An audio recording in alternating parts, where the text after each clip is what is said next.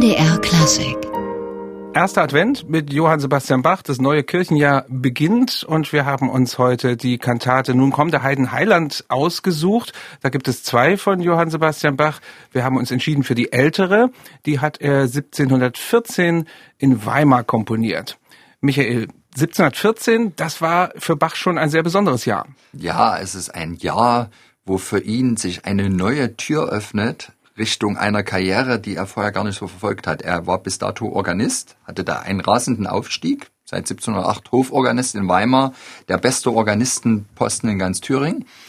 In Weimar ist er dann regelmäßig zum Herzog gegangen und hat um eine Besoldungserhöhung gebeten. Und als das im Frühjahr 1714 wieder passiert ist, hat der Herzog gesagt, ich mach's diesmal nochmal mit, aber ab jetzt kriegst du eine neue Zusatzaufgabe. Du bist jetzt Konzertmeister zugleich und bekommst die Aufgabe, einmal im Monat eine Kirchenkantate für den Gottesdienst in der Schlosskapelle zu komponieren. Er tritt also jetzt neben seinem Wirken auf der Orgelbank in Konkurrenz mit den beiden Kapellmeistern Vater und Sohn Drese. Und das ist jetzt eine neue Tür, die sich da öffnet und die dann irgendwann, naja, ziemlich geradlinig zum Thomas Kantor Bach in Leipzig führen wird.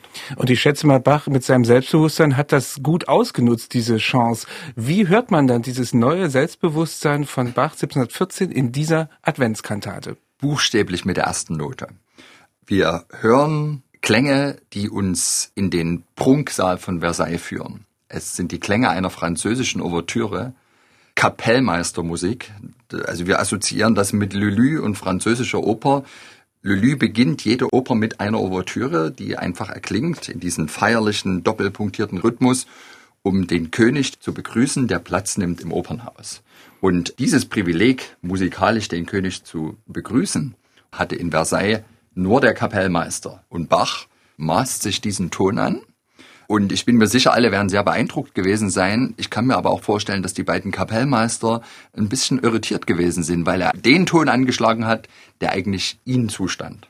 Hören wir doch mal ganz kurz rein in den Beginn dieser Ouvertüre zu dieser Kantate, denn da kommt noch etwas anderes ins Spiel. Ja.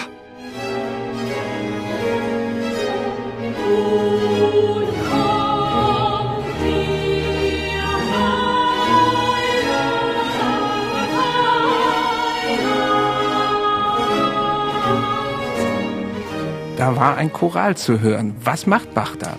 Also ich finde, Bach macht die Quadratur des Kreises. Er schlägt erstmal den Ton des Opernhauses an, also einen ganz weltlichen Ton, aber webt dann hinein etwas ganz Geistliches, nämlich ein Lutherchoral. Nun kommt der Heiden Heiland und er verwebt das spielerisch mit der Ouvertüre. Eine Ouvertüre, eine französische, ist immer dreiteilig.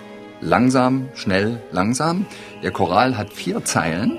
Das erstmal jetzt aufeinander zu kriegen, ist eine große Herausforderung, aber Bach löst das ganz genial, indem er die langsame Einleitung mit den ersten zwei Choralzeilen verbindet. Die dritte Choralzeile, des sich wundert alle Welt, liefert dann Bach den Anlass, den schnellen Teil einer Ouvertüre, der auch immer so ein bisschen fugiert ist, hier drauf zu setzen. Und in der letzten Choralzeile kommt dann die langsame Einleitung zurück. Also auf diese Weise hat Bach ganz genial zwei Gattungen, die eigentlich nicht kompatibel zu sein scheinen, nämlich die weltliche französische Opernouvertüre mit dem lutherischen Choral verbunden. Und es klingt so selbstverständlich, ist es aber unglaublich komplex und schwer. Und hinzu kommt noch, dass er auf das Evangelium hingewiesen hat, was die Gemeinde ja unmittelbar davor gehört hat. Ganz genau, also typisch Bach. Es ist hohe Kunst, aber es ist nie Selbstzweck, sondern es lässt sich wunderbar theologisch begründen. Wir haben am ersten Advent den Beginn des neuen Kirchenjahrs und zu dem Auftakt passt natürlich die Form der Ouvertüre. Das ist das perfekte musikalische Bild. Und es ist natürlich zugleich, eben wegen des Evangelientextes, Einzug von Jesus in Jerusalem, eben auch ein Einzug des Königs auf dem Weg letztlich zu seiner Passion. Und man könnte davon ausgehen, dass zumindest in Weimar sich alle Welt gewundert hat, als es diese Musik gehört hat, von diesem neuen Konzertmeister. Absolut. Der Text der Kantate stammt von Erdmann Neumeister. Was kann man zur Form dieses gesamten Textes sagen? Also es ist eine ganz, ganz typische Neumeister-Kantate. Erdmann Neumeister, ein Theologe, hat die Kirchenmusik damals, man kann fast sagen, reformiert.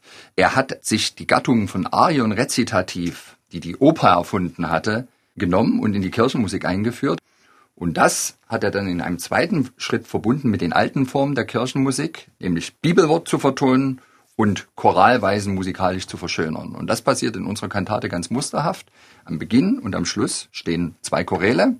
Dazwischen kommen die Arien und Rezitative, die Neumeister selber gedichtet hat, als Reflexion auf den Evangelientext und ein Bibelwort. Und das Schöne ist, dass Neumeister hier nicht nur auf den ersten Advent anspielt, sondern eben auch auf den Beginn des Kirchenjahres. Also in dieser ersten Arie, da heißt es, erhalte die gesunde Lehre und segne Kanzel und Altar. Ist das nicht ein bisschen nahe, wie er da dem Prediger kommt? Naja, ich meine, Neumeister ist ja Prediger, ja, ja und stimmt. für ihn ist das natürlich ein ganz großes Ereignis und er hat sich da ganz elegant in die Kirchenmusik, die ja an sich nicht die Domäne des Pfarrers ist, sondern des Kantors, den Segen für seine eigene Arbeit hineinkomponiert. Eigentlich ziemlich clever gemacht. Jetzt möchte ich fragen, was ist für dich in dieser Kantate der musikalische Moment? Also neben dem Eingangschor ganz klar das zweite Rezitativ. Das ist tatsächlich der Moment, wo Neumeister nicht selber dichtet, sondern sich einen Text aus der Offenbarung nimmt, wo Jesus spricht, siehe, siehe, ich stehe vor der Tür und klopfe an. Also dieses Bild von Jesus, der auf Erden ankommt. Und Bach setzt das als ein Accompagnato-Rezitativ in Szene und bekommt es hin, durch ein permanentes Pizzicato der Streicher so einen klopfenden Klangteppich zu formen, auf dem dann Jesus diese Nachricht in tollen Modulationen singt und speziell bei dem Wort klopfen unglaublich lautmalerisch das ausdrückt. Und klopfe an und klopfe also das ist für mich ein Gänsehautmoment, auch deshalb übrigens, wir alle wissen, wie unglaublich eindrucksvoll Bach in der Lage war, berühmte Jesusworte in Musik zu setzen. Und ich glaube, die Geschichte, die dann irgendwann mit der Matthäus-Passion endet, geht tatsächlich hier am ersten Advent in Weimar 1714 los. Das ist tatsächlich das erste Mal, wo wir diesen typischen Bach-Bass Jesu-Worte singen hören. Ein Wort noch zum Schlusschoral, denn der ist ein bisschen verstümmelt. Der besteht nur aus einem Teil einer Strophe des Chorals, wie schön leuchtet der Morgenstern. Was war der Zweck des Ganzen und wie hat Bach auch diesen verstümmelten Teil dann noch zu einem großartigen Musikstück gemacht? Also ich finde es wunderbar, dass die Kantate mit einer Strophe aus diesem berühmten Lied von Philipp Nicolai, Wie schön leuchtet der Morgenstern, endet, weil der Morgenstern ist ja tatsächlich die Metapher für Jesus, der Sohn Gottes, der als Mensch auf Erden kommt und der leuchtet am Himmel. Und dieses Leuchten wird wunderbar in dem Schlusschoral dahingehend von Bach zum Ausdruck gebracht, dass die Choralmelodie selbst zwar vierstimmig vertont wird, aber die erste Geige ihn ornamentiert mit Sechzehntelläufen und am Ende gehen die buchstäblich schnurstracks gen Himmel, enden im dreigestrichenen G. Das ist eine große Herausforderung für einen Geiger. Den allerletzten Ton, der der höchste der ganzen Kantate ist, da auch sauber hinzukriegen.